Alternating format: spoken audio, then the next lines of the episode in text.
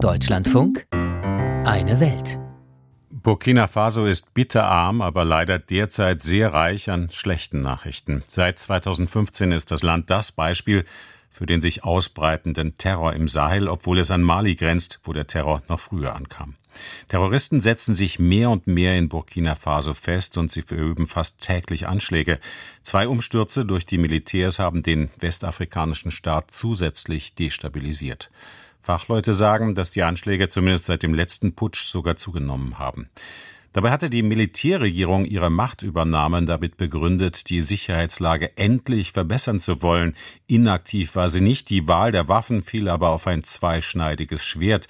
Übergangspräsident Ibrahim Traoré hatte angekündigt, 50.000 Freiwillige ausbilden zu lassen, um die Armee im Kampf gegen den Terror zu unterstützen.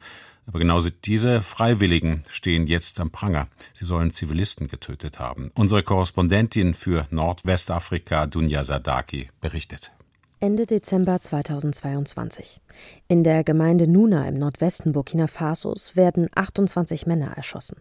Das ist an sich leider keine Seltenheit. Regelmäßig meldet die Regierung Morde und Attacken. Das ist trauriger Alltag im westafrikanischen Staat geworden. Doch dieses Mal stehen keine Islamisten am Pranger. Zumindest behauptet das die Menschenrechtsorganisation Gemeinden gegen Straffreiheit und Stigmatisierung CISC.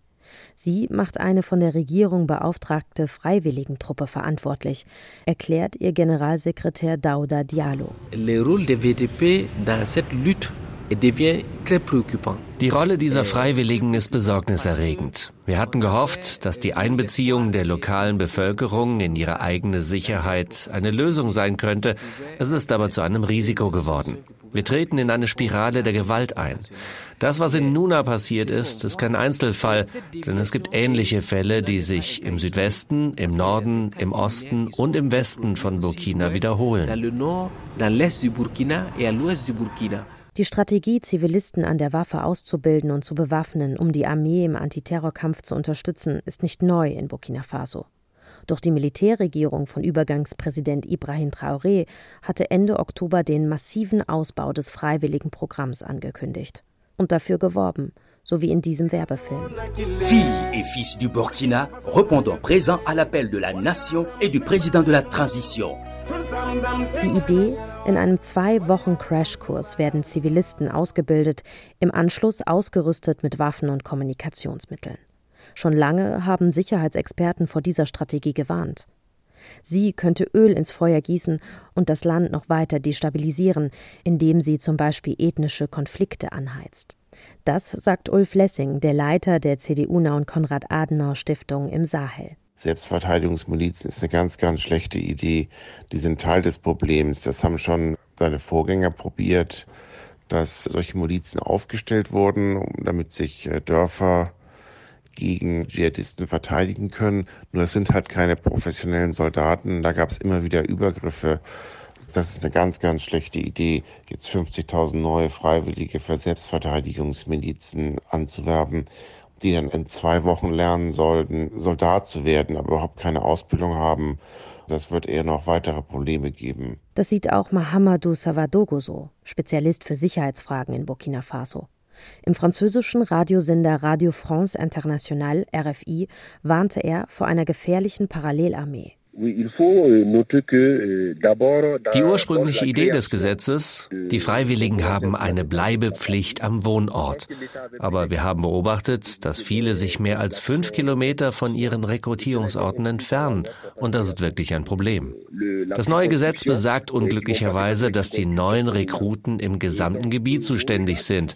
Der Staat muss hier ein System einrichten, um das alles auch zu kontrollieren. Und das kann Burkina Faso eigentlich gar nicht gebrauchen. Das Land versinkt seit 2015 mehr und mehr im Sumpf des Terrors. Islamistische Terrorgruppen, die Al-Qaida oder dem Islamischen Staat nahestehen, attackieren regelmäßig Soldaten und Zivilisten. Es geht um ideologischen Terror, aber auch um Bandenkriminalität und Routen für Drogen. All das hat zu Tausenden Toten und Millionen Vertriebenen geführt. In der Hauptstadt Ouagadougou haben viele Bürger trotzdem die Hoffnung, dass die Militärregierung nach den beiden Putschen für mehr Frieden sorgen kann. Viele Gebiete wurden befreit und ich bin froh zu sehen, dass der Präsident da überall auch hinreist. Dann habe ich jedenfalls das Gefühl, dass das alles vielversprechend ist.